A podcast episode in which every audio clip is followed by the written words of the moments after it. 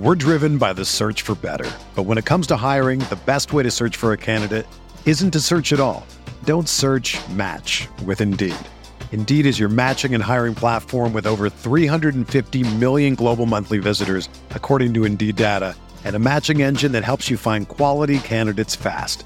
Ditch the busy work. Use Indeed for scheduling, screening, and messaging so you can connect with candidates faster. Leveraging over 140 million qualifications and preferences every day, Indeed's matching engine is constantly learning from your preferences, so the more you use Indeed, the better it gets.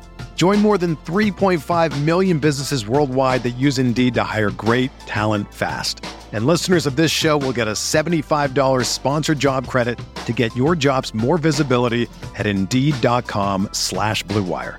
Just go to Indeed.com slash BlueWire right now and support our show by saying that you heard about Indeed on this podcast. That's Indeed.com slash BlueWire. Terms and conditions apply. Need to hire? You need Indeed.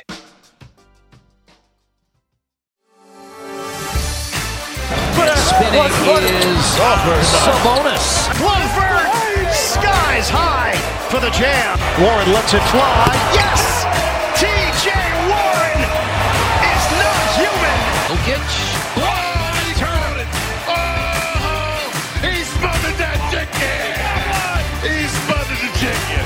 You got it setting the pace, and I think that's terrific. Facci, Facci, Facci. My goodness, another fourth quarter collapse by the Indiana Pacers. I hate to say it, but I feel like a depressed Pacers fan right now watching these games over the last couple of weeks. Alex, it's tough because it feels like a movie I've watched so many different times and I know the ending. I go, ah, man, the fourth quarter, it's here already. Well, I guess it's time to pack it up and go to bed because uh, I'm not going to be sleeping good tonight. So I might as well try and get it on now because once again, the Pacers blow it in the fourth.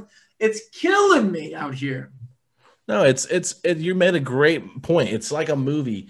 You're sitting there watching it for like the first 75% of the movie, and you're like just so excited. You're like, I can't wait to see what the ending is like, and it's so anticlimactic. And all of mm-hmm. a sudden, the superhero doesn't overcome the villain, and the villain just absolutely destroys the superhero that's actually come through all these struggles throughout the whole movie. And you see him coming back. He's gonna, you know, he's ready to go out there and just take this b- bad guy down and all of a sudden it just he just falls apart he's dead and it's like well that was the most awful ending to a movie and that's what it's been like over and over and over again and so it's like i'm sitting here like listening to mark boyle on the on the call and he said this team you know feels like they can't rebound in an open gym it's the constant offensive rebounds i feel like that possession was kind of this the tone setter for the fourth quarter of how this was going to play out and how it was going to end. And it doesn't even matter who's in the game or what's going on. This team has just absolutely fallen apart. And I think Miles Turner said at this point, it's just it's just mentally they just have to get through it. Oh, I mean, yeah, I don't know what, what you have to say to get through it, but we just need you to just figure it out. I mean, it's at a point where I, I talked about it so many times. So if you coming into the season, we knew how bad the rebounding issue was in the past, and it was like need to address rebounding, need to address rebounding. It never gets done. The Pacers got crushed on the boards once again, 50 to 34, and on the offensive glass, 15 to 4. I feel like that's what it would be like if the Brooklyn Nets played me and my friends. I mean, it, I think we'd just be jumping up and down, reaching for the ball as they're grabbing it right over us. It feels like every game there's that one possession where the other team, no matter who it is, whether it's the Nuggets or Brooklyn, they just toy around with us and they get a series of offensive rebounds until eventually it leads to either a three point basket or a layup or a foul, whatever it is. And I just think it like sucks the life out of the Pacers, or it just takes so much energy out of you to continuously be jumping for rebounds that you're not getting to then watch a basket come in. It's like you your, your head drops down, you go, all right, all right, let's let's next possession. And you try and shake it off, but you can't. And it's happening every single game. These guys are getting bullied out there.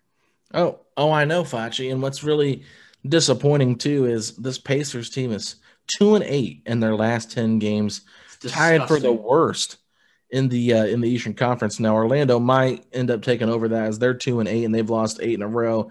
The Raptors are two and eight in their last and they've lost six in a row.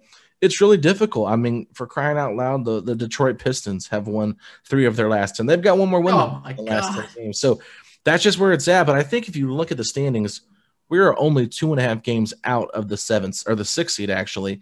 But I think a lot of us predicted the Pacers to finish around six or seven this season. Expectations really weren't that high, I would say, for the Pacers as far as where we had them at in the regular season standings. But, you know, trading Oladipo, ever since then, the team has not played well. And we talked about how the locker room was happier once he was gone and all this other stuff. But I, I, I- I have a bit of a hot take here, Fletcher, that I just got to get off my chest. And I understand that we've had conversations about let's see this team go together. We still haven't seen TJ Warren and all that. But um, since Easter's around the corner, I'm sure that you have fond memories of getting an Easter basket Mhm. over the years. And so in, in your Easter basket, you know, you've got your peeps, you've got your Cadbury eggs, you've got your Reese's peanut butter eggs, you've got your jelly beans, you've got the works, right? But if you ate all those at one time, would you like it? I'd probably feel a little sick. That's how I feel right now looking at these fourth quarters. But I'm just asking, like, if you ate a Cadbury egg with a Reese's peanut butter egg and jelly beans, would you like that? Would you like the combination? I mean, I like me some Reese's, but I don't know. I don't know. Not together, all at once. Yeah, exactly. Not not the whole combination. I like some of the, the bits and pieces. Yeah, and so what I'm trying to say basically with my analogy here is the Pacers as a roster.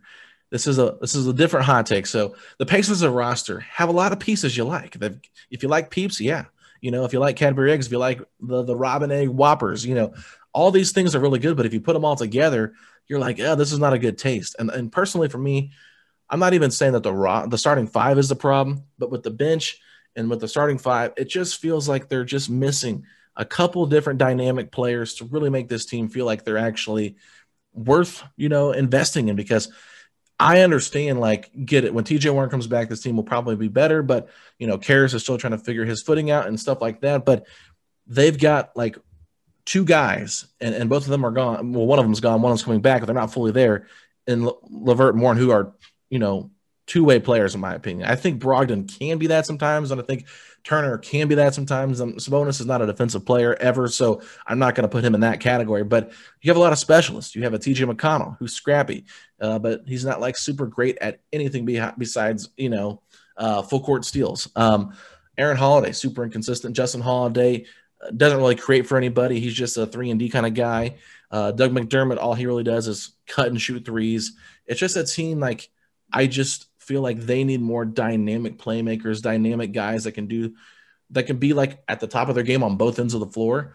And not every team has that. And you need guys that are like, you know, those role player type things, but they're just their point guard situation with Brogdon. He's not a great creator for other people, in my opinion. So you're relying so much on Sabonis to do all of the playmaking and the creating, and then whatever you get out of TJ McConnell, that's what you're hoping for. It's just this roster right now, even though I've talked about them growing together, there's got to be some tinkering to the roster because, quite frankly, all these pieces might be nice if you look at them on paper, but I don't think they fit together. They don't fit together, and and we've talked about it how there's there's too many guys on the bench that aren't ready to you know compete on a nightly basis where we could you know get quality minutes out of them. And I, I think that it, it hurts the team when when they're they're trying to you know go on a winning streak or just put together fourth quarters. We're seeing the bench unit come in and you know to start the fourth and things unravel real quickly. But also, you know, when you're talking about this team right now, who's the dog on this team? Who's that guy that if things get tough, you know, we've had, we've talked about in the past, the Pacers had, you know, David West or they've, they've had Lance or just other guys where you have that guy that no one's going to mess with you because if they do, so-and-so is going to step up. And maybe that would be Warren if he's healthy. But right now, I don't think the Pacers have that guy. No. And and I mean, there's there's a lot of different roles that other other players can serve, and right now the Pacers are missing that, and they're missing a true rebounder. Yes, Domas is is, is a good rebounder in general, but we need someone who's going to be flat out crashing the glass, a guy that can really you know go up and get the ball, box out others, attack attack rebounds where it's not happening right now. I mean, it's obviously exaggerated. Nicolas Claxton looked like a beast last night. And and that was a guy that was just I feel like he held it down for the Nets. And I when he was in there, they were way better than with, with DeAndre Jordan. And I just looked at this team and I went, the rebounding can't be this bad.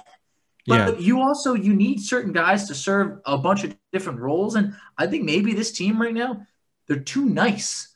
And I mean, you're not going to be able to pin everything back on that, but I'm starting to get a little bit happy that losing is affecting them like this because I want these guys to ha- to wake up and have a reaction to to to make a change about it, and I and I don't want to have to have more losses come just to wake the guys up, but something needs to change, and it's got to change now. It's got to change. I'm absolutely just like sitting here watching these games, and you know, it's like great that Caris is back. I think we were all happy for a day when we we heard the news, and then he played against the Suns and we won, and then you go and play the Nuggets and you had a chance to win, and it was just absolutely atrocious. And you know, last night, same things. I think James Harden had 23 points with like a minute 12 left or minute 20 left in the third quarter, finishes the game with 40 points. You know, it's just like the fourth quarter is the Pacers just forget that they are playing basketball. And I'm not sure if it's the rotations. I think that we saw some changes from Bjorkgren against the Nets in his rotation. I know there was some Miles Levert minutes there, but personally for me, I'm just I am so frustrated with this team's inability to finish in the fourth quarter. And I don't really know who the leader is in this team. Maybe it's Brogdon, but I just I feel like they're missing that veteran leader – someone that's been there before and done it. So, like, you know, this is why I was so high on Chris Paul in the offseason. Everybody kept saying, oh, oh he's yeah. too old. You know, you can't trade Turner and Oladipo for him. It's so short sighted. Look at the freaking Phoenix Suns right now. They're competing for the number one seed in the Western Conference that's got a ton of powerhouse teams and superstar players in it. You know, the, the, the Eastern Conference has like four teams that are like super, super competitive, but you know, if you look at the Western Conference, there's like 10 teams deep that you'd be nervous of. So I just think like, even if it's just a small acquisition, like getting a veteran that's been in these kind of moments that can kind of step up and, and just try to be that voice of reason, hold these guys accountable. Someone's got to do it. And it just feels like right now there's something missing with this team. And I feel like it's leadership. There really is. And look, you know, uh, we, we know Malcolm Brogdon is a great guy. We know he's a leader, you know, all that. But I, I know what you're talking about. When we need a little bit more. And, and when you brought up Chris Paul, that man changes franchises. That guy, I know he hasn't won the big one, but when he goes to teams, they're better. And, and I know they didn't get it done in Houston, but let's not forget if he doesn't have that hamstring injury, they might beat Golden State and they probably beat Cleveland in the NBA Finals. And look, that's a whole nother story for another time. But Oh, someone like that would have changed everybody. That is a true veteran. While Brogdon's been around the league a couple years now, he still hasn't had these like deep playoff runs where you're you're battle tested and you get crushed in a game seven and you spend the whole offseason working, you know, harder than ever to get back there. And right now, the Pacers have some of those players like Sabonis hasn't been battle tested in the playoffs. And unfortunately, you know, Miles, like, yeah, he went to a seven game series early on in his career, but the last few years have been, you know, early exit, early exits. He, sure, he was with the, the seven game series that lost to the Cavs. You know, that was, that was real tough, but you want, you, you need more experience that. I don't know who the Pacers can go out and get at this point, but you and I, we were we were begging for a veteran on, on, this team, you know, about a year or two ago. And you know, not to say that we had to settle for Justin Holiday, but it was like, hey, at least he was like on the bench with Golden State when they won in 2015, and he's like over 30 years old. Like, no, that's not enough. We need a true veteran that can pick guys up at their lowest points and turn it around in the fourth quarter. Because when things are getting bad, when the Pacers are losing the lead in the fourth quarter, they're not coming back. And I don't mean coming back to to take the lead. They're, it looks like they're disappearing. Oh, and no, you're 100% right. And that's where I'm frustrated at the most. I just I got to see more from this team. And unfortunately, I've not seen enough of it. So um, I'm not expecting them to right the ship anytime soon. I, I, feel like this is a team that I can't even rely on. Um, it's like uh, the same thing keeps happening in the fourth quarter over and over and over again. It's like death taxes and the Pacers collapsing in the 4th mm-hmm. quarter. We're never going to change. I mean, unless something drastic happens, but it's just I don't think it's in this roster right now for it for it to change. And I'm not trying to be overreact, uh, you know, trying to overreact here or be overreactionary, but I am physically just like I I just I can't mentally or physically get into the games as much because I know that what's happened so far throughout the last month or so, it's just like, why, why am I investing so much of my time into this team? And I mean, Pacer fans feel the same way. You can see the interactions on social media; they've been weighed down because this oh, losing, yeah. and and you've just been seeing like how depressed they are. So I want them to get back to it, and maybe if LeVert can you know, get back in game shape and maybe in a couple weeks really start playing better. I mean, maybe we go on a little winning streak once we get through this month of March, but it's just it's not even the fact that we got a tough schedule. It's just the way we're playing games that's making me frustrated. It is, and the problem is, is that there's no longer a like, what about this? Just you know, smash some emergency glass and break someone else out. No, we we've now seen this roster, and, and it's like there's no hidden talent there. I mean, we've now gone and done about a full 180, and now we're starting to say like, well, why don't we get JaKarr Sampson some minutes? And it's like, well, that's not going to win the game for us. I mean, I think he could, at this point, why isn't he playing? But I mean, that can't be what we're looking towards to just say, like, well, it's the only thing else that we're not really trying right now. It's like, I think the Pacers need to, to figure out which direction they're going in. They're running out of time. They're yeah. running out of time because if we lose McDermott and or McConnell in the offseason for nothing, we're going to look back and go, for what? To try and compete for the eighth seed? Like, what were the to, to solidify the play the playing game? Like, well, what are we doing here? So they got to wake up and, and it's got to be real quick because, like I said, trade deadline is a week is less than a week from now, and this schedule is not getting any easier. We finally got LeVert back from that's all we were asking for for a while, and you know, right now things could have been way different. I mean, for all we know, this could have been they could have won all three games that he's played in, but instead, it's we're one and two in that stretch, and here comes Miami and Milwaukee. Absolutely. And speaking of Miami, we're going to have Giancarlo Navas on to preview that series right after this break, and then following that, we're going to have Facci going one on one with Yahoo. Well, I think he's with Yahoo. I can't remember if he's still with yes, them or not. Yep. Yeah, from Yahoo Sports, Keith Smith. So uh, we'll be right back and uh, hope you guys enjoy our conversation with Giancarlo.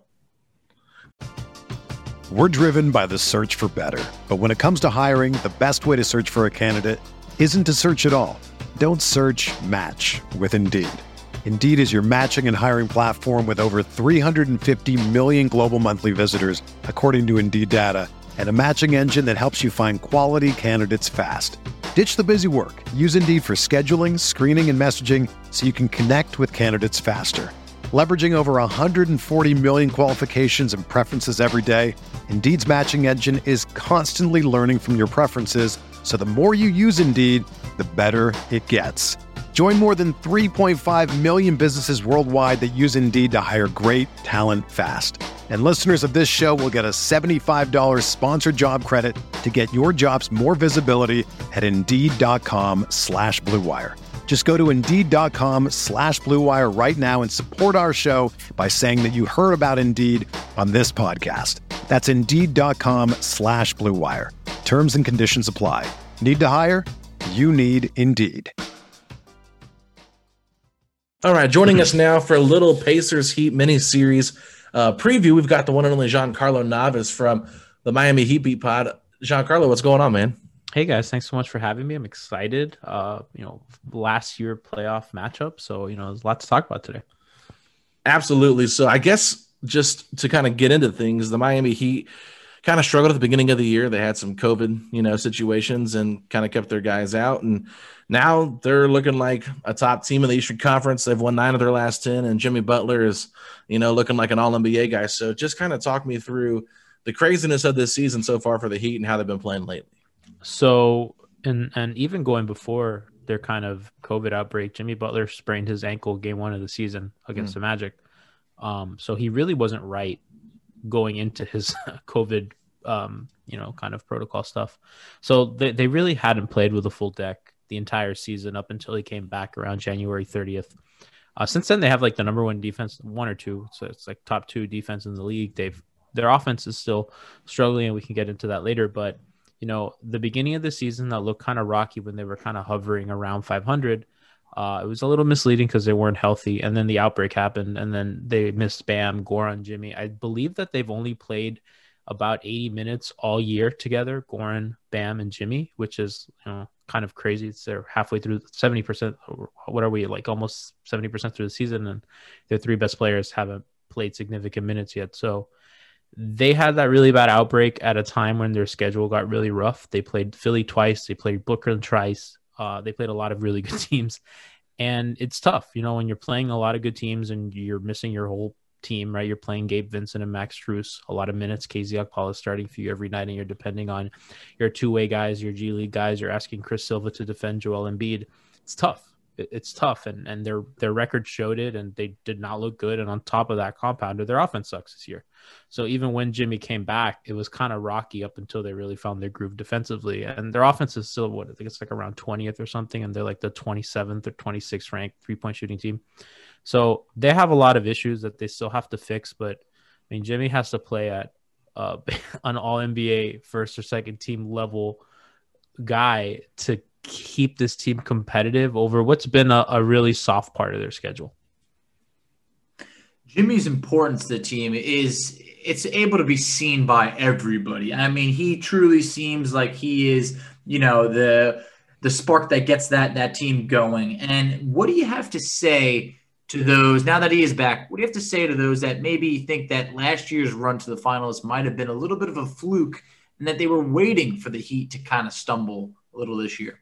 So I, the thing I always say to that is like, what about what they did was a fluke, right? Because their offense was seventh in the league during the regular season the year before, right? So, like, that was something that they were doing all season long. I mean, they were shooting the daylights out of everybody. I mean, Duncan Robinson was shooting like 45%, and I think he was shooting like 50% on contested threes or something, something crazy, right? So, like, they were doing that for the course of of the regular season. So what they did in the playoffs offensively, that shouldn't have surprised anybody. And I thought the defense with Crowder and Iguodala, you know, they kind of went from a more conservative drop scheme to a really switch heavy kind of ball sharky scheme that Erik Spoelstra has been known for since really the LeBron days, right? Like that's they used to trap, play aggressive the passing lanes, switch a ton.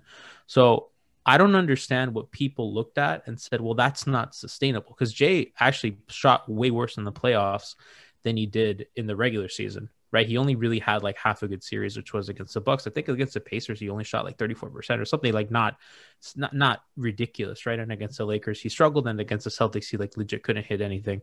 Dragic, you could say, okay, well, Dragic played above his level, but I mean, what you is nobody on a title run? Uh, you can't have one guy playing a little bit above their weight on all star caliber point guard. Jimmy did what Jimmy does, and that's what Bam had been doing all season. So I look at what they did in the bubble, and I'm like, well, while you can look at the Bucks and you can look schematically at how they attacked Milwaukee's really deep drop because Miami just carved them up, and the Pacers it sucked because Sabonis was out and and and Dipo wasn't really right, so I mean, it's tough to take a lot from that series, but against against the Bucks, I mean, the Heat did what they do.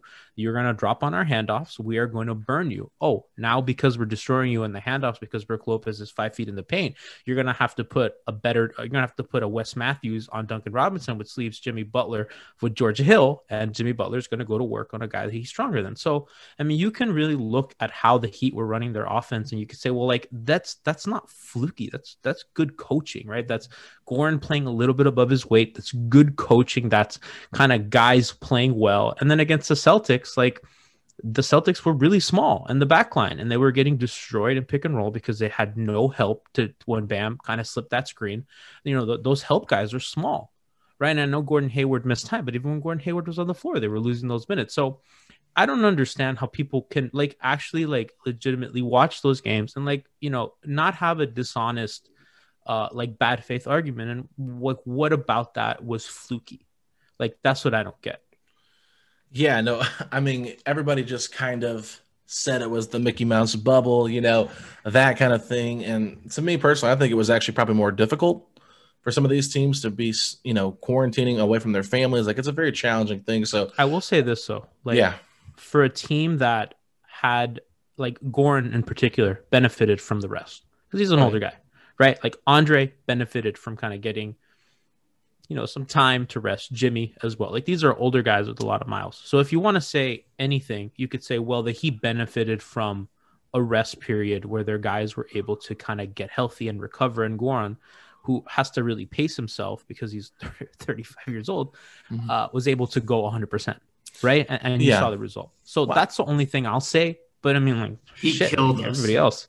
Well, I mean, I think just too like the other major thing you could say with no travel was probably a help, Mm-hmm. and not having to play in opposing teams, you know, packed arenas because They were a bad road team last year. They were a really Yeah. bad road team. yeah, and they weren't great, but at the same time, you know, we take we kind of forget because it feels like it's been so long since we've actually seen like a full arena or a full stadium full of fans, you know, at a game and how impactful that can be. So I think that does play a little bit of a factor into it. But uh, just real quick, looking at this team this year, you know, obviously you got your two top guys, Jimmy Butler and Bam Adebayo, and of course we know about the excellence of Tyler Herro and Duncan Robinson, but there has been some other guys that I'm interested to talk about a little bit, and that's the guy you guys drafted, Precious Achiuwa, and then the guy that you traded away a couple second round picks to uh, to the Pacers, who had acquired a second round pick, and uh, good grief, I'm forgetting his name now, uh, KZ. Okpala. Yeah, so so those two guys right there.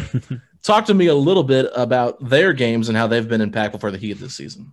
So let's start with Precious because he it was it was kind of a weird pick for me because like they had I thought like a decent big rotation, right, with Olynyk and Bam. And they drafted Precious, which I guess you know makes sense. Okay, now they have a real backup five, and they can kind of slot Olynyk to the four, and he could play like a lot of different lineups, which has been good. I mean, KO has been awesome. If you look at any of the Heat's lineup data, Olynyk is like the reason why lineups are good. Uh, but I love the stat: Jimmy Butler and Olynyk are like plus 14 per 100 possessions, which is about what Anthony Davis and LeBron are, right? Like it's it's just like I find that like really funny. Um, so you know, get Precious kind of slides him, kind of play next to Bam and Jimmy more and stuff like that. He's been very rocky lately. Started off the season really good. I think really forceful screener and roller. The the chemistry with Goran Dragic was pretty instant, right? That that, that screen and roll game. Uh, that he was a great diver, good lob target for Goran, who's improved a lot at lob throwing because he was not good at that when he got in. Him and Hassan Whiteside did not have a good connection, but Precious does, and, and I think Precious defensively, you know, has a lot of upside. You saw in the beginning of the season they were letting him switch onto Jayson Tatum, can play their drop, can play their switch. It's been a little rocky. Last night against Memphis, just totally looked lost. They were just they were they were like minus 17 in minutes he played. I mean, they were just getting pounded. Uh, it was tough. Um, and, and when there's a lot of screen action and he doesn't know when to switch or when to drop, it kind of gets lost a little bit. And he's just he's a young player, and that's going to happen. And uh, he can't shoot. His free throw shooting's bad. I don't particularly see him ever playing next to Bam, unless Bam somehow becomes like a really good three point shooter, which I don't think that they should force him to do that. And I don't really know if Bam's going to become that.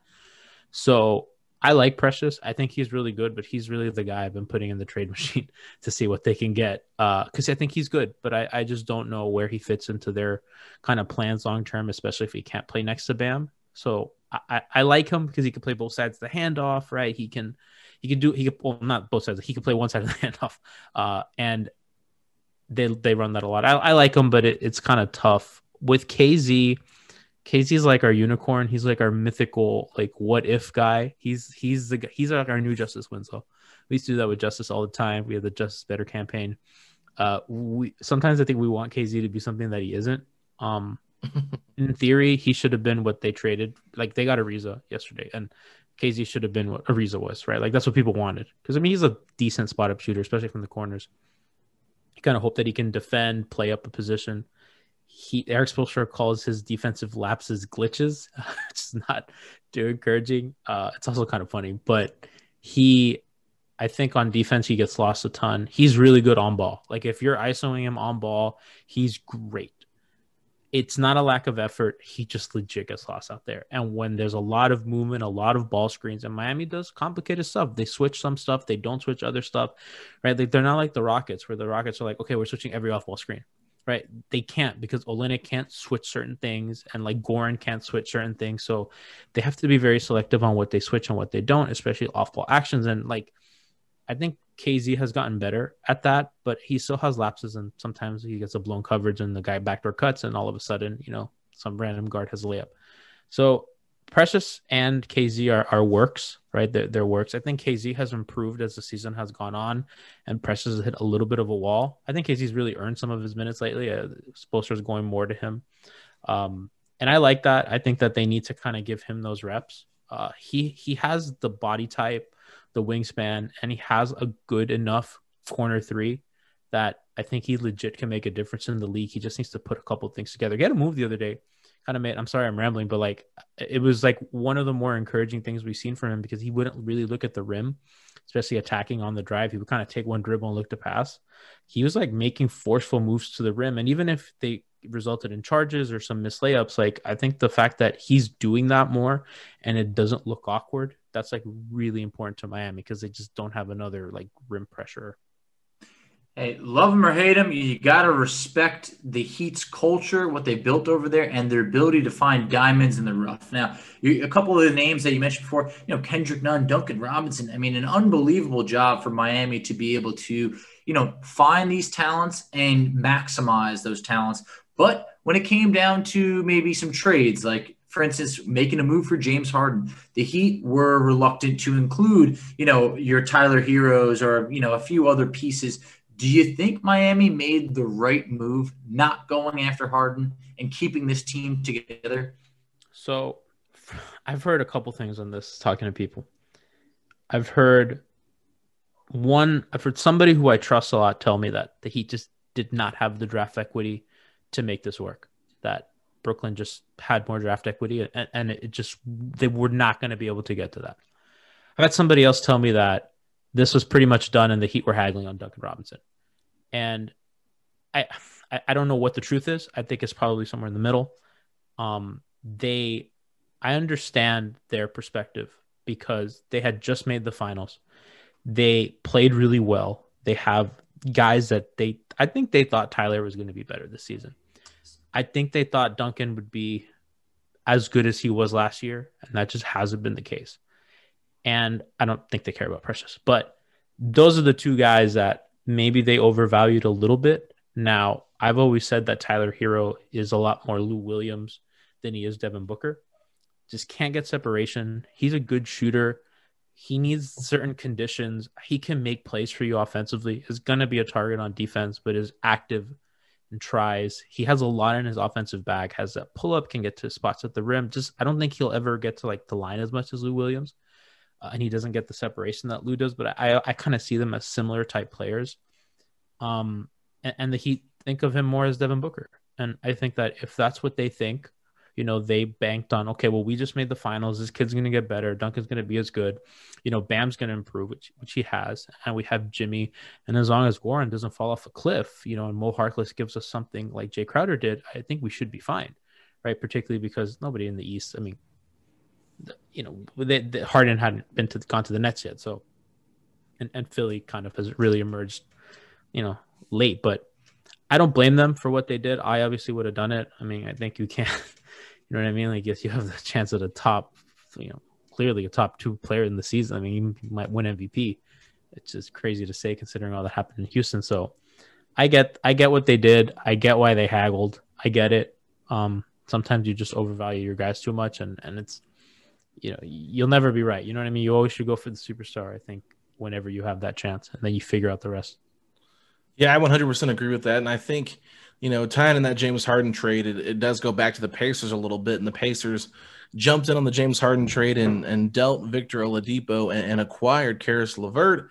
And obviously, congratulations. Yeah. So thank you for not going after uh, um, James Harden because we probably wouldn't have got into that deal unless for some reason – the Miami Heat are that in uh, interested in Victor Oladipo. So I'm curious because that's the rumor that's been swirling around here basically since last year with Oladipo is he wants to be in Miami.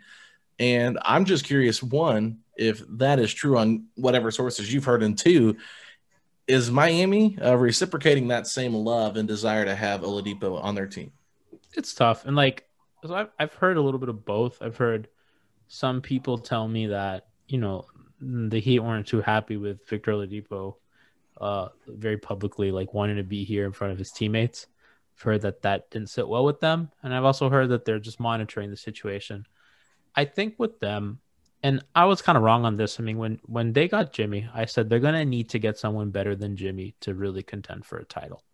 That Jimmy couldn't be your one, and I was wrong. And I think that that really changes their calculus because if you had asked me before, I'm like, well, Victor's obviously not as good as Jimmy, and what how would that help them going forward, right? But obviously that math has changed, and Jimmy's obviously good enough. yeah, I don't, I don't think they're gonna. I mean, it depends on what Houston's asking, especially in a trade. I don't. I got to be honest with you, and this might this might sound ridiculous. I probably wouldn't even give Olynyk for for Dipo right now. I don't think Victor's looked healthy. I don't think he's looked particularly good in Houston. I don't think the shooting. I mean, the shooting's been so bad, and like he, they just can't afford to have another negative shooter. I've never been the biggest Oladipo person. I've just he had one really good season in Port in uh, in, in Indiana, really really good season, and it's been injury and kind of expectations ever since. So as far as me, I'm not like particularly with the idea. I like him as a defender. Their defense is really good, the Heat's, but you know the one th- area that they can improve is what Victor's good at is you know you get a guy at the point of attack, kind of get around screens, fight that, stay in front of a guard. You know, Nunn, Herro, Dragic can't do that. They just they just die. And Nunn's been a lot better this year, and Tyler competes and, and in the playoffs scoring does what he can. But you know, I think when you close, you know, you don't want a weak link you don't want a guy that LeBron or Giannis or Harden or KD can target and pick and roll. So that's the advantage to a guy like Oladipo. I've just, I've just, I'd rather use the money. If, if they're going to trade for, for Oladipo, I'd rather them just harass the Kings to, to, to trade them Harrison Barnes. You know what I mean? Oh yeah, Harrison Barnes definitely uh, seems like the the hot name that a, a, bunch of teams want right now. Curious to see how the Oladipo Miami thing plays out. Feels like a to be continued, but I, am hoping you can clear up this rumor for me, Giancarlo, because when Sabonis got named into the All Star team, we immediately then heard a report that Jimmy was actually asked, but if Bam couldn't come with him, then Jimmy wasn't going to go. Do you actually believe that this was a true report? Okay, so I gotta I gotta shout out my homies at Five Reasons Sports because they were the ones that, that put that report out. Uh, shout out to Ethan Skolnick, used to work for him, great guy. Um, I mean, I, will never doubt what Ethan with the information that Ethan puts out. Um, he's a good reporter who's been a good reporter for a very, very long time, not just in this market but nationally. Um, I the NBA came out and like denied that, and I don't really think that's how the All Star invitation works. I'm pretty sure someone told Five Reasons that, um, and they they I think maybe people took the report the wrong way. Like, I don't think that they reported it as fact, but maybe people took it as fact. Uh, I haven't talked to Ethan about the report, so I, I don't know particularly like the, the, particulars of it. But I mean, just from my experience looking at it, um, I, I, don't, I probably don't think that happened that way. I'm sure that somebody told them that, um, you know, and I'm sure that somebody wants Jimmy to look good, and and, as ultimate teammate guy TM um, but I don't know. I mean, it's tough. I, I mean, I think the NBA came out pretty swiftly and denied that. That I think a spokesperson in the league said, "Yeah, that's not how the All Star game works." Um, but yeah, I mean, I, am not going to dispute Five Reasons reporting. I know that those guys are solid over there, but I, am pretty sure what had happened was somebody told them that, and uh, you know, they kind of passed it along on Twitter, and then that got aggregated into something kind of extreme. Um, so yeah. Well, yeah, because I saw the same. Walking thing. on landmines here. I can't, you know, I know my colleagues hey, out here. I'll take it. I'll take it. well, it's just you, you know, you never really know. I never think it's aggregated nowadays because people that run those accounts are just desperate to have clicks and. Have y'all have been it. aggregated? Um, it's not fun. I don't, I don't. I don't recommend.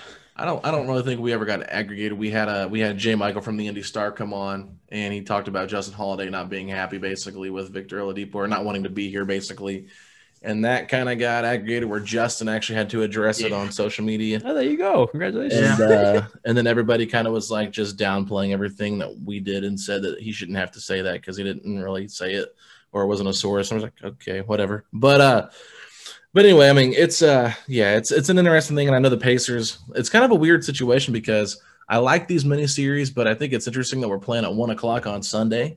Um, I do like the early Sunday games, to be honest with you. They're kind of fun to watch in the afternoon. But, you know, this Pacers team has really been struggling. And I don't know if you got to see them much, but they cannot finish games in the fourth quarter. I've they're they're minus 50 in their last four games in the fourth quarter. I mean, just absolutely dreadful. So, um, from the Pacer side of things, though, is there anything that you've seen from this team that you think they could give Miami a little bit of run, or do you think that Miami just is the better team and the Pacers are going to have their hands full? So, like, Miami's like a struggling rebounding team. And I know that Indiana is not like this rebounding juggernaut, but I guess in theory, you know, you have those, you know, those two big dudes. Uh, that feels like a recipe for disaster. Miami switches a lot, so you know, kind of small guys will end up on on uh, on Miles and on Sabonis, which I, I think that's the one thing to look at and how they're going to switch because typically when they switch, there's not a lot of centers in the league that can really punish those switches because Mhm. Bam is very very willing to switch onto guards. So I, I'm going to be curious to see like how often they want to do that switch because I, I don't think that they're going to, you know, one thing is one thing is letting, you know, Daniel Theis or, or whatever, you know, post up and you go, okay, fine. Yeah, try that. Another thing is, you know, Domantas Sabonis. Uh, I'm sure that they're going to double and send help. And I th- think that's kind of what they're going to do. If, if they do switch, they will double immediately and send help. That's one thing I would look at. Um, the other thing I would look at is kind of how Mal- Malcolm Brogdon does in pick and roll. They're allowing, I think, the second fewest attempts at the rim. Uh, and that's what their defense is predicated on. They don't have a rim protector because Bam's out on the perimeter, switching and trapping and all that stuff. So, really, their backline help has been Jimmy Butler, right? Uh, since he's come back, and he's been really good in that role. Uh, and they don't allow a, a lot of shots at the rim, and they allow, I think, the seventh lowest percentage, according to Couper Moorhead. Oh yeah. No, no, sorry, I didn't mean to cut you off. I was just going to compliment the defense there. I mean, it has been great for Miami. It's been really good, and, and they they were running something like this last year. It just didn't work, and then this year it's just clicked. Part of that's just been Jimmy's been a, a destroyer of worlds. I mean, he's just been absolutely insane as they've kind of moved him off ball to, to that help man in the corner. So he's coming into rim protected and he's flying out to the corner shooter. Uh, before that was kind of Tyler or Gabe Vincent or Duncan, and they just said, "Screw it, we're going to take Jimmy off the ball. We're going to put Jimmy in a help position, and we're going to fly like this." And it's worked, and it's been great. So, you know, if Brogdon can really attack Nunn early, kind of get into the lane, get free throws because he don't foul a ton either. That's kind of where I think that matchup's going to be won and lost. What they do, what Sabonis does with those switches, and when that help comes, and what Brogdon's going to do in pick and roll. I think it's going to be a fun matchup. I think they that both teams play really different. I, I don't think Indiana fires a ton of threes. Um, and they don't really have the personnel. Miami does fire a ton of threes, and they're bad at it. So it, it's gonna be fun. Um, looking at the numbers, Indy's not. Indy's where, where are you guys? The- It's it's it's a little inconsistent. offensive. Exactly. The other day they put up 42 threes. I thought it was a bit too much. So you never know what you're going to get. but yeah, I mean, I that match. I mean, it's kind of cliche to say, but like, yeah, Brog, the matchup's going to be decided by Brogdon and and Sabonis, and just because of particularly the way Miami plays defense, like how quickly is Sabonis going to see that help, see those doubles, like where are they going to get the ball to, and who's going to be helping, and are they going to be able to recover? You know, we, we talked a lot about the Heat defense. I mean, you can praise it all day. You can. But and, and then the Heat they bring in Trevor Ariza, another guy who's known for defense. I think it's a great pickup. I do. Um, I would imagine since he hasn't played this year, he should be fresh. It'll take some time to get his legs underneath him. But do you think there could be a little bit of a part to worry about that the Heat are bottom four in scoring if it comes down to maybe needing to score more? Because the game Wednesday night, it was an old fashioned throwback to the 90s. Uh, I liked it against Memphis, but uh, it wasn't pretty. Fifth game in seven nights, so will It's a lot. It's a lot. tired legs. Sure. Jimmy had the the bad wheel. Uh, was first, you know, he, he had rolled his ankle a little bit the game before, so that that was something also that kind of caused that. And it was it was a weird game. They just like legit Duncan went like three for twelve or something from three, something something crazy like that. Since January thirtieth, though, since when Jimmy Butler came back, the Heat are twenty second in offense, uh, right behind point one behind Indiana in that stretch. Uh, funny enough, they have a positive point differential. They're plus three point six, and their defense is first in the league. Yeah. So when I look at the Ariza move, I think I look at that more of an offensive move rather than a defensive move because defense has been good. Oh, Like yeah. what Andre is giving you, like he Trevor is going to play the Andre role because they're pretty settled on Kendrick Nunn starting uh, with Duncan, Jimmy, Olynyk, and Bam. That's been a really good lineup for them, and and Olynyk's been really really good for them. And then you bring Andre as your your kind of first wing off the bench, and what a, and and Andre closes a lot. The issue is when you close with Andre, you have Jimmy, Iguodala, and Bam, three non-shooters, and their offense just goes into the toilet. But you really need Andre's defense because really, I mean, between Duncan and Tyler and Goran and Nunn, you have all these guys that just can get picked on at the end of games, and you can't have that. So you know, you kind of ride with Iguodala, you really grind the pace down, and you try to eke out wins. Um, is going to help them because he's not going to sacrifice too much on defense, and their offense is going to be improved because Andre's not guarded in the corners. When Andre's parked in that corner, and Jimmy and Bam run pick and roll, nobody's defending him. His man's in the paint, and Andre's not a mover. Miami has a lot of screening and off ball movement in their offense when they run their inverted horns, when they run their pistol stuff, anything that they run. And, they have a wing screen. Andre is not guarded, which just ruins your offense because what last year, what was so successful was kind of all this misdirection and miscommunications. And that's how Duncan Robinson springs open for an open three. Tyler springs open. Kelly springs open. Oh, all of a sudden you have a backdoor cut for Jimmy that's not happening this year. And I think Ariza's move is going to be more when Ariza's doing those kind of screens out of pistol, when Ariza's kind of that guy in the corner, your your defense has to react differently to him than it would to Iguodala. And even if it's just a, a second more of decision making, that's all a guy like Jimmy or Goran and Bam needs. And they can get to the rim more. So I look at it more of an offensive move while not sacrificing your defense. Um, I, I really like it. I think if he doesn't look good, like he's he's it's gonna take time. Andre needed Andre needed some time before he was like kind of himself again. I mean, even in the bubble, I don't think he like looked particularly great um till like the end. So I mean, I think Ariza's gonna need some patience, but as long as he can knock down corner threes and defend at a moderate level, because they're not gonna ask him to do the heavy lifting, I think they should be fine. Yeah, no, it's an interesting pickup, and I know he's a guy that a lot of people have always coveted around the trade deadline as a guy that gets moved a lot, but he is getting older. traded player in NBA history. Uh, is he really? 11, 11 trades. 11 That's times. a lot. I mean, and he's he's definitely a position that people are coveting right now, and especially in today's NBA. So, um, you know, I think it's a, it's a good move, and especially getting rid of Meyers Leonard, I'm sure that's uh, someone you guys weren't sad to see go. So, um, as we as we wrap this podcast up, just uh, I guess give me your prediction on this uh, two game series and uh, maybe plug something you have going on for your guys' podcast.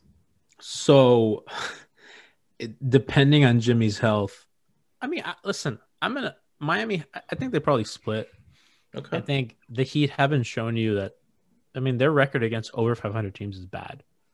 Um, what is it? I mean, or, I mean, I know that Indiana's not lighting the world on fire, but I think that they're a good team.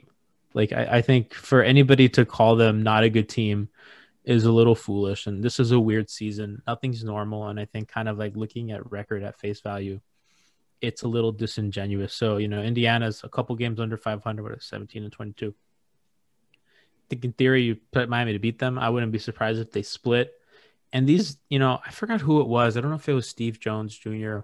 on the Dunker Spot podcast said, um, that these mini series like it really allows good coaches to kind of pound home like what we messed up on. So like let's say the Heat win the first game, you know, it really gives Indiana a good team, you know, that's well coached with smart players to really fix on film what went wrong. And that's why we're seeing a lot of splits in these kind of little mini series. So it's tough to win two of these in a row, like unless like there's like some injury stuff or whatever. I mean, it's tough, especially when you're kind of well coached like Indiana. You know, shout out to my Toronto's like my second team, so shout out to shout out to your coach. Um, it's tough. So yeah, I would I'd probably go with a split, and that's me being conservative, and also like me not believing in the Heat's health. Absolutely. Well, where can people find you out on social media, and where can we check out your podcast? You can find me at G Navas 103. That's G N A V A S 103 on Twitter, and our Miami Heat Beat podcast at MIA Heat Beat on Twitter and Instagram. Uh, we're doing almost like six shows a week. Wow. Uh, the coverage has been it's been a lot. We do pods on off days except for Saturday and Sunday, and then every game day we do a, a game day post game pod. That's our Hangover Time series. We also have a pregame show on twitch.tv slash MIAHeatBeat. And by the way, all our pods, post game and pregame shows are streamed on Twitch. So twitch.tv slash MIAHeatBeat. If you're a Pacers fan and you want to check out the pregame show, we have the Weird Elf pregame show uh, 30 minutes before tip off of every game. So check us out on Twitch, check us out on Twitter, on Instagram. So we have all, all the offerings and the goodies, and of course the main pod feed. Uh, you know, we're we're Blue Flyer Mafia with y'all. Yeah. So absolutely. Yeah. well, thanks so much for coming on, and it's uh good to hear a little bit about the Heat and kind of see what we're getting ourselves into because this Pacers team, you know, they've had some tough games against the uh, the Lakers, um, the Suns. They actually beat, which was a surprise, and then they play the Nuggets and the Nets tough for about 40 minutes and just Their fell schedule's out. been rough. It, It's- it's been Oh, Month of March sucks, but Not much light at the end of the tunnel. This is going to be a tough month to the point where Giancarlo, I'll take that split that you talked about. yeah, I was thinking the same thing. We got the Pistons coming up in like a week and a half, so hey We're two just- well coached teams. It's gonna be fun. We love it. yeah, absolutely. So uh, we'll be right back, everybody. Thanks for coming on, Giancarlo. All right, everybody, we are back and we are joined by a friend of the show, Keith Smith from Yahoo Sports. Keith, what's happening? Uh, a lot, man. It's we're a week out from the trade deadline, so it's a it is a very busy time, but but we love this time of the year as NBA fans. Absolutely love this time, and you know, it's it's a time where you could always get excited about kind of like the mystery box. Like, is our team going to make a move? Maybe they won't. You know, you kind of always hope for more than you actually get, but every now and then, you know, there's some splashes made. And uh, let's let's kind of start with the Pacers right now. So it's been a tough month for the Pacers. Maybe it's even been a tough stretch, but this schedule in March, it's really tough for this team. They need to make a move. They need to decide are they going to be buyers or sellers? Off the bat, what do you think this Pacer team does when they've always prided themselves on making the playoffs? Yeah, you know, it's funny because I, I think there's this impression that the Pacers don't ever do anything, you know, that that, that they are a quiet deadline team. And I think that's a little unfair. I, I think they've done stuff in the past. I mean, clearly this year it wasn't a deadline move, but they made the move where they got in there and, uh, in my opinion, stole Caris LeVert for Agreed. basically nothing, right? Um, you know, and that's not to be mean to Victor Oladipo, but it was clear he was done um, in, in Indiana, and they turned him into Caris LeVert. So, yeah, I, I think there's a chance they do something. What I'm hearing, in which matches my um, own expectations, is that they're more looking forward to seeing this group together. Evaluating them over the rest of the course of the year once TJ Warren is back on the floor, and then let's see what they do, um, you know, in the off season to to kind of relook at things. I think it has a potential to be a very busy summer for the Pacers, but I think the the rest of this season is all about evaluating this group to see how they fit together. Completely agree. I think only in a video game would you truly make two blockbuster trades in one year when you know you're not looking to rebuild. I mean, this, look, it wouldn't be the end of the world if they didn't make the playoffs, but I think that there they could be far more harm done if they really shook up this roster before TJ Warren gets back and before you really get to see them all play together. I mean, Caris LeVert just three games played for the Pacers, but some names that uh, come to mind: expiring contracts for the Pacers, Doug McDermott, TJ McConnell. Uh, both. I mean, you never want to see anyone walk for nothing. But do you Mhm. think they'll hold on to both of those guys, or maybe move one of them? Yeah, that, it's a good question. I think if, and I'm just pulling up the standings because I don't want to speak out of turn. So they are 17 and 22, 10th in the East right now, which would be that that final play-in tournament spot. But but they're only three games out of fifth place. If they were further out, and it was like, yeah, maybe we'll make the play-in, but I don't know about actually getting into the playoffs. I think you might see them more likely to move McDermott or McConnell. Um, McDermott, everybody's always looking for wing shooters. Everybody's always looking for shooting with size. McDermott fills that for every team in the league. And then McConnell, there's always people who are looking for quality backup ball handlers. And McConnell's played himself into being one of the better ones in the NBA. So I think it's, it, it- but but I think the Pacers are still thinking, you know, hey, we're a good week of basketball away from being above 500 and you know maybe you know in the fifth spot or something along those lines. So so I don't think it's overly likely they're going to move those guys. And I also don't know that it's overly likely that means either one of them leaves for nothing this summer. I think think they both kind of found a home there, and I think there's a good opportunity that they both stick in Indiana long term.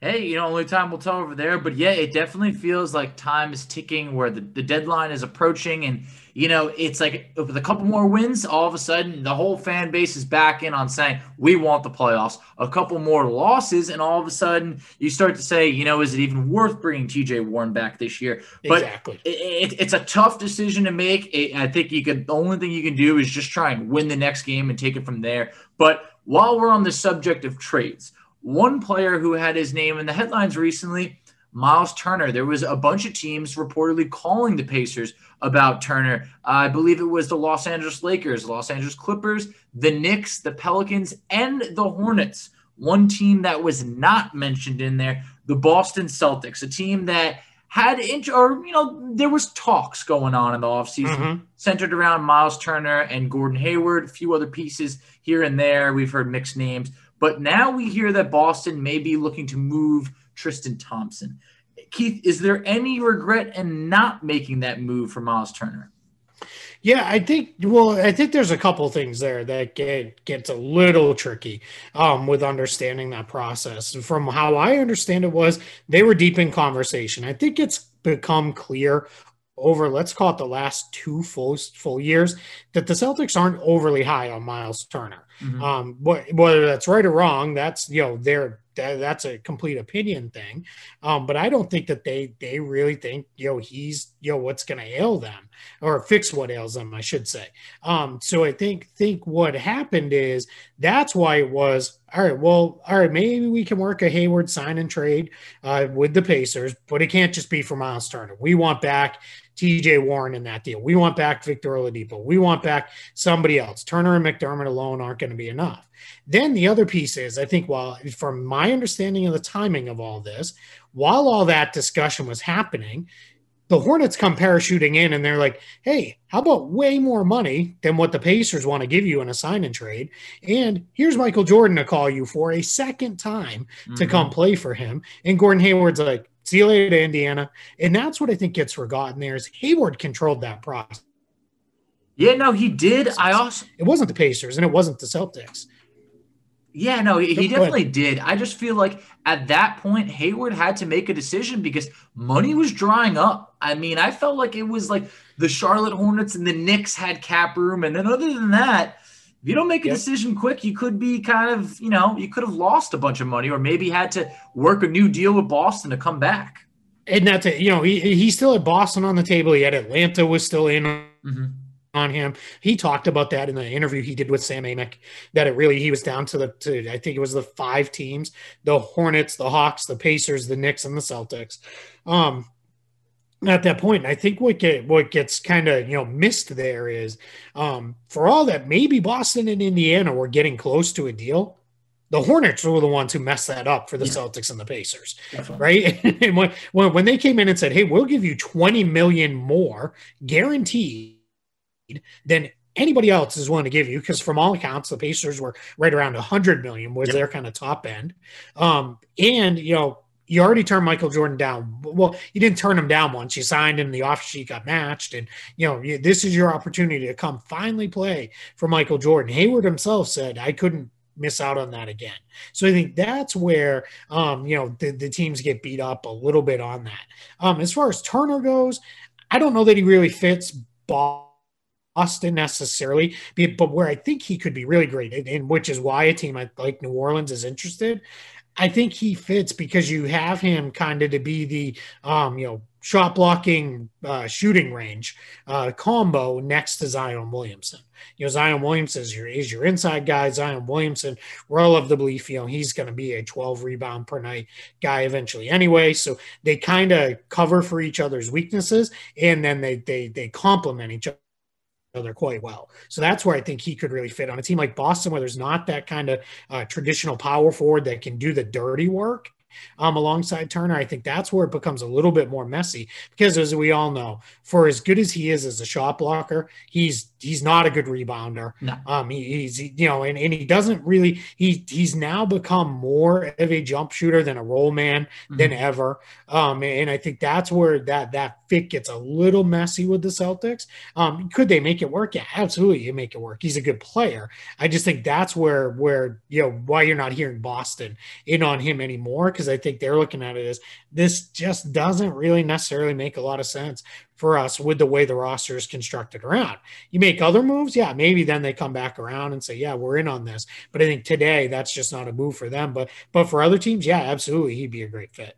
Oh, for sure. I mean, there's a lot of teams that could use his rim protection. Uh, it's it's pretty rare in today's game, but uh, I understand if it doesn't fit with Boston. But it's kind of almost become a joke between non-Celtics fans, and maybe maybe it is with, with Celtics fans. But we hear Celtics have interest in, and it it sounds like Danny Ainge has interest in a lot of guys.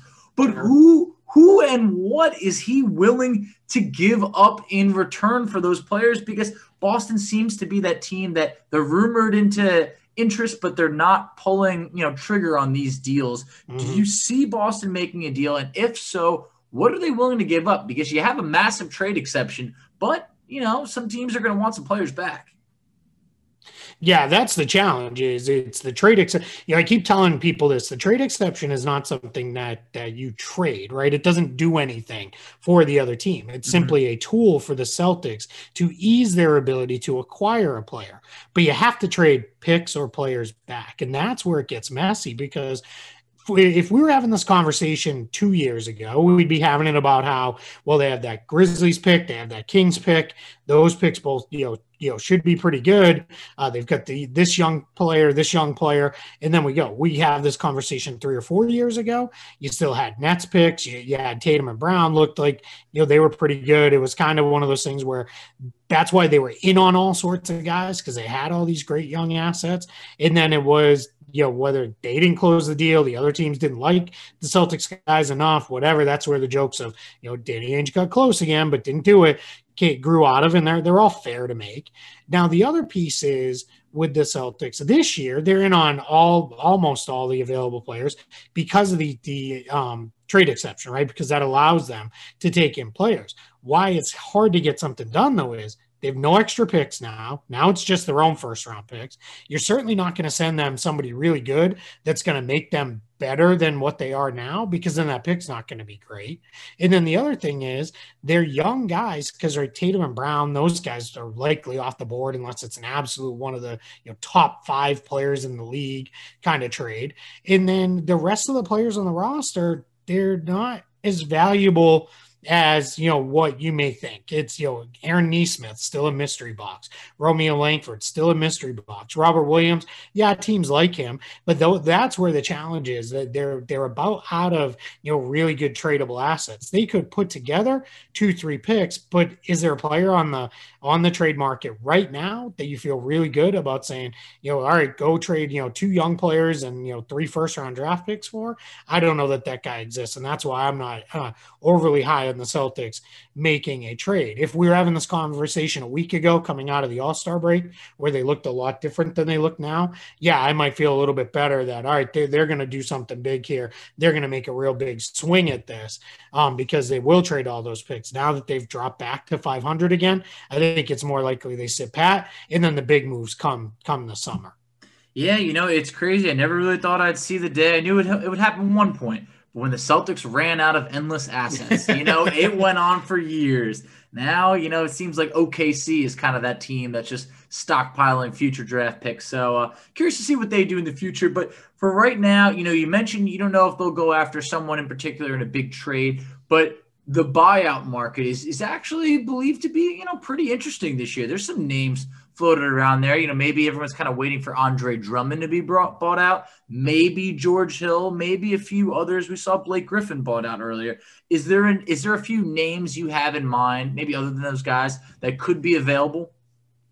Um, yeah, I mean, you mentioned a lot of the main um, names that you know we're all hearing. It's uh, you know, we already saw Trevor Ariza moved um earlier this week. We mm-hmm. saw PJ Tucker, so a couple of guys everyone expected to go are you know they're, they're now gone. Andre Drummond, that's probably going to come down to a buyout. Nobody's willing to meet the asking price for that salary number. That's sort of where the Spurs are at with Lamarcus Aldridge. Um, so that that's you know become kind of a couple guys that were a little tricky there. Pistons tried really hard on Blake Griffin. Ultimately, they worked one of the biggest buyouts in NBA history to to go there. And then then after that, it's players who are nice players, but they're just not anybody, you know, um, you're going to get overly excited about. But the kind of sad thing almost there, though, is these are the guys who will help teams, you know, win win some games um, in the playoffs. Guys like George Hill, um, he's probably going to get moved by Oklahoma City. If he's not traded, he'll, he'll likely get a buyout and go somewhere. And as long as he's healthy, that's the tricky part with him. He's coming off a hand injury. If he's healthy, then he can really help a lot of teams as a combo guard off the bench. I know you're very familiar uh, with oh, George yeah. Hill's game from his from his time in Indiana. Um, the the Kings, Harrison Barnes, that one people can get a little bit more excited about. But we'll see. The Kings are kind of asking for, you know, they don't want a massive return, but they want a nice return for him because he's having a really good year for them. I mean, he's somebody who could still fit on that team going forward. Then you've got guys who are less excited on the Kings, uh, less exciting on the Kings, like Corey Joseph, Nemanja Bjelica, Hassan Whiteside. Those are all role players that could go somewhere and help. Orlando looks like they're going to stick with Nikola Vucevic, Aaron Gordon, and Terrence Ross. So you're looking at their expiring guys, guys like Evan Fournier, Khem Birch, uh, you know, maybe James Ennis, who feels like his his uh, destiny is to be traded at every trade deadline mm-hmm. um, from like now it. to the end of the eternity, right? Wayne Ellington from the Pistons, that's a guy because he's he's maybe the most available plug and play player um, out there because you just put him in your lineup and let him shoot that that's what he does. And you know, everybody can kind of use that. Gorgui Dieng on the Grizzlies, if you could use another big, you're kind of looking there. New Orleans is willing to move JJ Redick, another uh, you know, plug and play veteran shooter. So those are the guys you're looking at. I think the superstar deals are done you know, now now that I've said that, you know, I'm going to be on the way to the soccer field tonight with our daughter, and there's going to be news that breaks that some massive trade that came out of nowhere happened, right? But but that that's the thing. It's it's a lot of you know good players that can be helpful in the right spots. Um, but there, I don't know that there's anybody who you're who anyone's going to look at and say that's a true game changer. That elevated whatever team acquires them. Now they should you know be considered a finals contender. Helpful, sure. You know, elevation to that level, probably not. Yeah, I agree with you. It seems more along more along the lines of role players, unless it's like a Andre Drummond that you know you obviously know can help out big time in, in, terms of rebounding. But you know, obviously he has flaws in his game. And I did have a Celtics fan actually right before this when I when I told him that you were coming on. He wanted the Harrison Barnes talk. He he really was like, I'm all in on trying to get Harrison Barnes, but you know, who knows what, with Sacramento, yeah. what they're able to get back because they've kind of been stuck in the mud for quite some time. And uh, also, you know, not that he'll be bought out. Another guy we talked about earlier, Victor Oladipo, you got to expect that he's probably going to be on the move uh, in Houston. I mean, he turned down a two-year deal there. Uh, it, it, sounds like Houston that that that ship's kind of going down, and I think they're already looking towards next year. That do you expect Oladipo to be moved? Because if he doesn't, you got to really be wondering what was Houston thinking trading Caris LeVert for Oladipo. Yeah, that's still a question that a lot of people have around the league is, you know, well, what was Houston thinking? It sounds like their plan was let's, um, you know, we're, we're going to kind of try to thread the needle here. We'll stay competitive. We'll, we'll try to be a playoff team. And before this, you know, insane amount of injuries really kind of wiped out, you know, half of their roster. Um, they were 11 and 10. They, have mm-hmm. lost what, it's like 18 games in a row now. Mm-hmm. So something crazy like that, um, which has dropped them completely out of it. But they were 11 and 10 and right in the mix in the West. So, now what's happened since then or dur- during this you know really awful you know month plus downswing is Oladipo turned down an extension, and he turned down an extension that was not very team friendly either. It was one of those things where that's probably what he's getting on the open market, which I think signals to everybody Victor Oladipo's done. he's not coming back to Houston. He wants to be somewhere else. So now it just looks even worse that you could add Caris LeVert for yourself you know, why did you not just keep him? We understand why Jarrett Allen got rerouted to Cleveland. That kind of had to happen to make make the deal work. And yeah, Houston will get a bunch of flexibility out of this when Oladipo's contract expires this offseason. But you know, what are they going to do with it? That that really kind of becomes a question. So yeah, Oladipo is one of those guys where I'll be surprised if anybody trades for him, but I'll also be very surprised if he finishes finishes this year as a Houston Rocket. I would also. It just wouldn't make much sense for him to finish yeah. the year over there. But you know, I heard some, from some Rocket fans. You know, Houston didn't want to take back the salary, but then uh, for LeVert. But then also, you're talking about they offered Oladipo a contract extension, which would have been more money than what Caris LeVert would have been making. So truly does not make much sense. I'm very happy that he's in Indiana now. Just a small three game sample size, but I think he's starting to get his legs underneath him. You know, he's been averaging about, I want to say, roughly 18 points per game in his three games. So I think the best is yet to come for LeVert in Indiana. But I uh, one thing on that too, just because I want to say this because it's um you know a, maybe the outsider perspective right on the Pacers is this was great outcome for Indiana, even despite, you know, thankfully, you know, Levert's on the backside of, course. you know, them finding the mass and all that stuff. We wish that didn't happen, but, you know, in some ways, hey, good thing he got traded, right? Because who knows how long it might have gone before that was found. But just strictly from a basketball and uh, a salary cap perspective, the Pacers were going to be stuck because they were either going to lose Oladipo for nothing or you were going to end up having to pay him a contract that probably no one felt overly comfortable with Mhm. right? Because you weren't going to get him on a on a team friendly extension. So you were going to have to pay him and then that that's really where if you're the pacers and you're kind of that that middle tier kind of team that's where you can really ruin yourself and get stuck because now you're paying yourself into a corner. Now what you've done is quite frankly in my opinion you got a better player for less money than what you would have paid Oladipo, and you have him for a couple extra years. So I think the Pacers hit an absolute home run with getting Caris LeVert. And I think because of his size, he allows you to be a little bit more flexible because what you can do now is if you ever got to the point, which I think that may be a discussion come this summer if they don't turn things around, or do we need to split up Turner and Sabonis? Levert being a bigger player, where Oladipo is a true 2 Mhm. where Levert can play the two, three, can even handle the ball to play the Oh, one yeah. enough if you need to. That gives you that roster flexibility where you can build this thing out a lot different ways than you could have with Oladipo as kind of one of your key cogs. So I think Indiana gave themselves really good salary flexibility, but also positional basketball flexibility as well. Oh, completely agree. We were fortunate enough to have Kevin Pritchard on the show, and he was talking about how when they made the trade and they, you know, they traded Oladipo, they kind of had to. I don't remember what the exact term was. It was almost like pay homage to the basketball gods of, hey, it's going to take some time, Yeah. you know, to get him back, but we'll we'll be able to reap the benefits later on. And also, one thing when you mention all the differences, Caris LeVert's younger. So Yeah. he's able to Yep. fit with this team moving forward. And it's not to say that Oladipo is old by any means, but you know, Levert's about two to three years younger. Um, and plus, by having him under contract and not paying Oladipo, what which was what believed uh, was a twenty-five million dollar per year starting offer that he turned down from the Pacers. It en- enables us to be able to bring TJ Warren back on his next deal. So that's something that's very important. But as we look at the Eastern Conference now, Keith, it's a strange time to be in the Eastern Conference right now. Outside of the top three seeds of, of Philly, Brooklyn, and Milwaukee, there's everybody else. Miami, they're scorching hot, just like it is in the weather down there. But you also have teams like the Charlotte Hornets are playing good basketball. The, the Atlanta Hawks are on a six game winning streak. And then when you, you keep peeking down there, you find our teams. The Celtics in that seven spot at 500. Then there's the Knicks, you know, the Bulls, and then the Pacers. What can you pinpoint right now has been the problem with the Celtics? Um, it's it's funny. I just put something up on Celtics blog today. It was my um, normally I do ten takeaways from the prior game. I didn't feel like re- I didn't have time nor the desire to rewatch them lose in Cleveland again. So I said, you know, I'm not going to do that.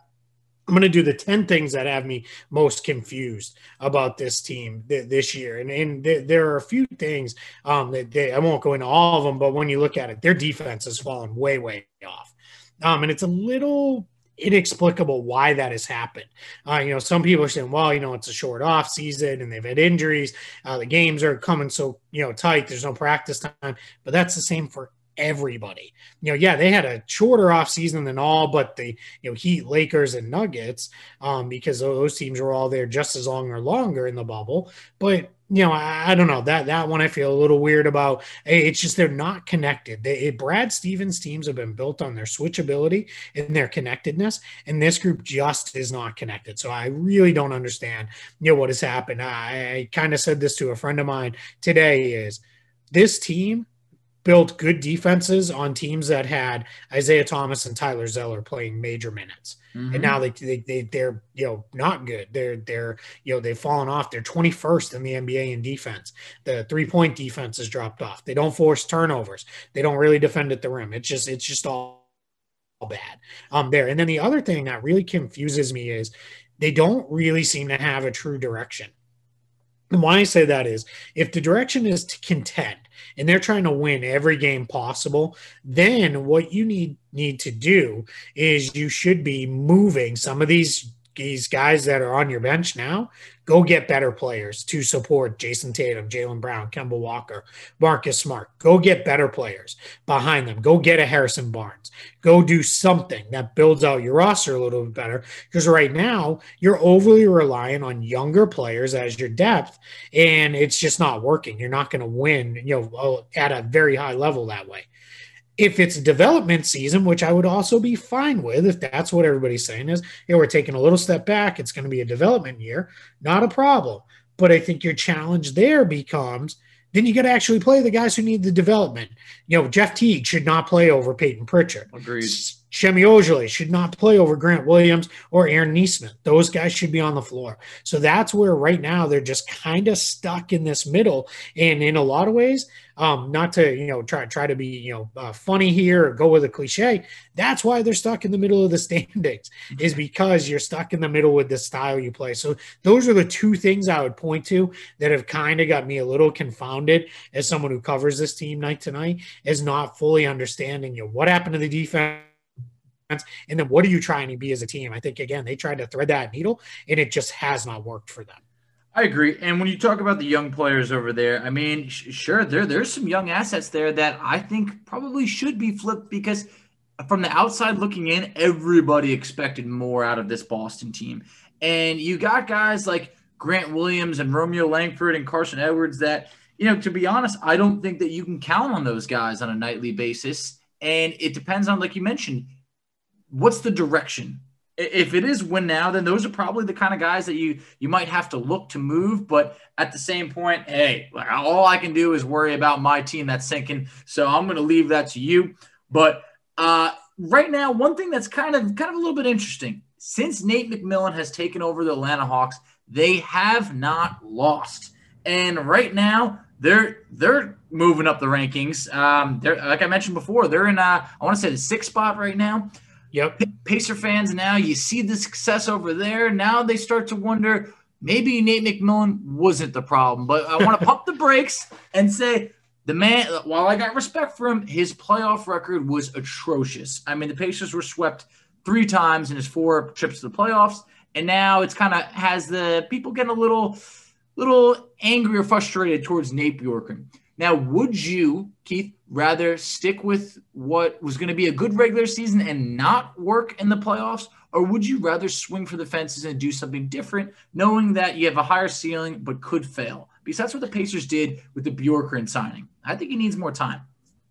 Yeah, he definitely needs more time. Their, their season's been kind of ruined with the injuries that mm-hmm. they've had. They they they're just missing. It's it, it's when your uh, two best creators of offense, or, or I'll give you three, are Malcolm Brogdon, who's good but not great at that, uh, T.J. McConnell, and then um, uh, Domantas Sabonis, um, who's a big man you're you're probably going to struggle to put together points, right? And that that's been the problem. You know, now that LeVert's back, you're going to start to I think see uh, the offense be a little bit better, a little more free flowing. They'll start to create a little bit better. Get T.J. Warren back, things will look really good. Um, so yeah, definitely more time. As to your question, I for the Pacers for where they were at, this is where I'll answer this two different ways. For the Pacers where they were at, go for the home run higher, really try to get there. You how many years are you content with being somewhere between the fourth and seventh seed and just making the playoffs? Maybe you win around, maybe you don't. You know, that's not that that's to me, that's fine for some teams. The Charlotte Hornets right now, the Hawks on their way up, the New York Knicks for where they've been those things are fine. Just get to the playoffs, be a playoff team for a couple years. For a team like the Pacers, you'd already done that. How long are you going to string that window out? You know, how long are fans going to be like, okay, cool, we're back in the playoffs again? You you start to hear like, all right, great, you know, but who cares? We're just going to lose come you know May and June. You not even get to June, but you know April and May anyway. You know, so why why why am I going to invest? And that's where you know for the Pacers, they've done that. Go for the home run higher and see where that takes you.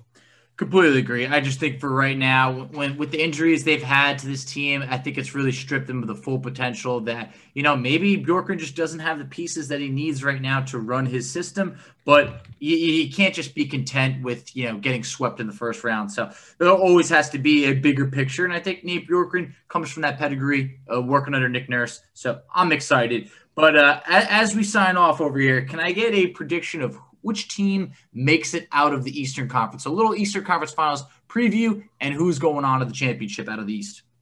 Yeah, it's I, I picked Milwaukee preseason, and I, I there's not a lot has given me reason to move off that. Okay. And I think the PJ Tucker deal is going to help them Mhm. um, with, with with that. So I, I'll you know I, I'm I'm tentatively going to stay with that, but it's really tough uh, to pick up to not pick the Nets.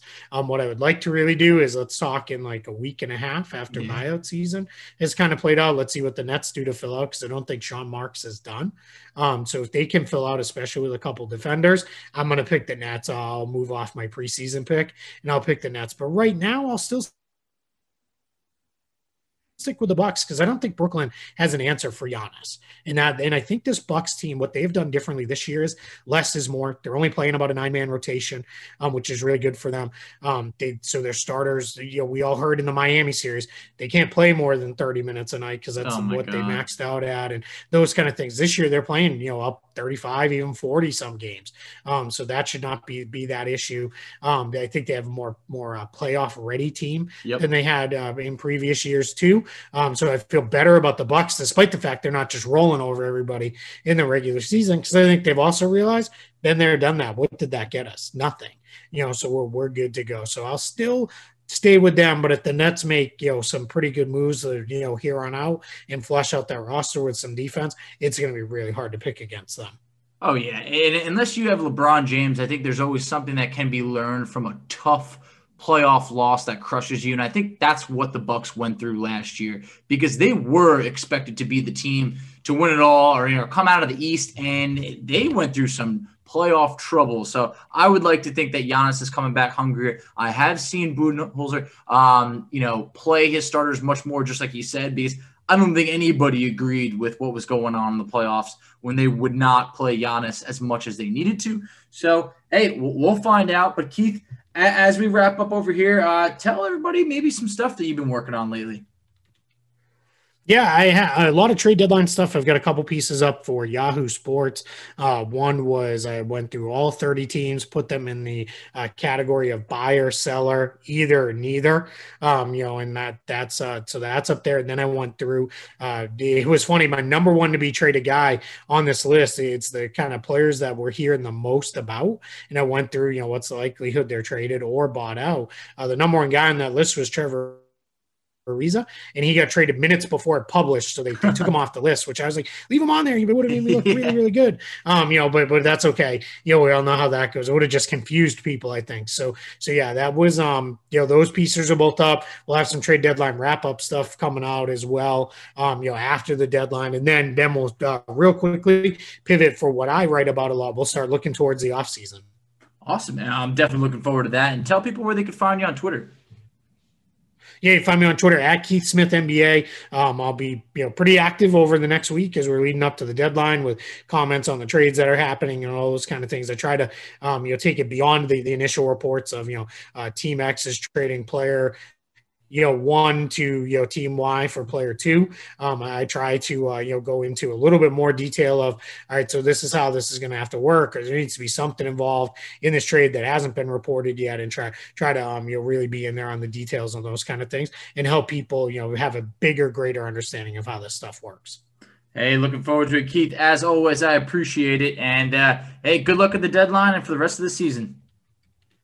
absolutely thank you so much good luck to you guys and we'll talk to you soon All right, everyone. That wraps it up for another episode of Setting the Pace. Hope you guys enjoyed today's show. If you did, make sure you give us a five star rating. And if you're not already, download those episodes. It really helps us out and makes this podcast go a long way. Fachi, where can the people find us out on social media? So we can be found on Twitter at Setting the Pace Three. You can find Alex on Twitter at Alex Golden NBA. I can be found on Twitter at underscore FACCI. And on Instagram, we are at Pacers Talk. F A C C I. I like how you said that. But, Pace fans, if you're wondering why you're still watching this team after the horrible play of late, all you can do is just shrug them shoulders, sit back, and say these three words. Let's go Pacers. Jokic. Oh, he's hurt it. Oh, he smothered that chicken. He got one. He smothered the chicken.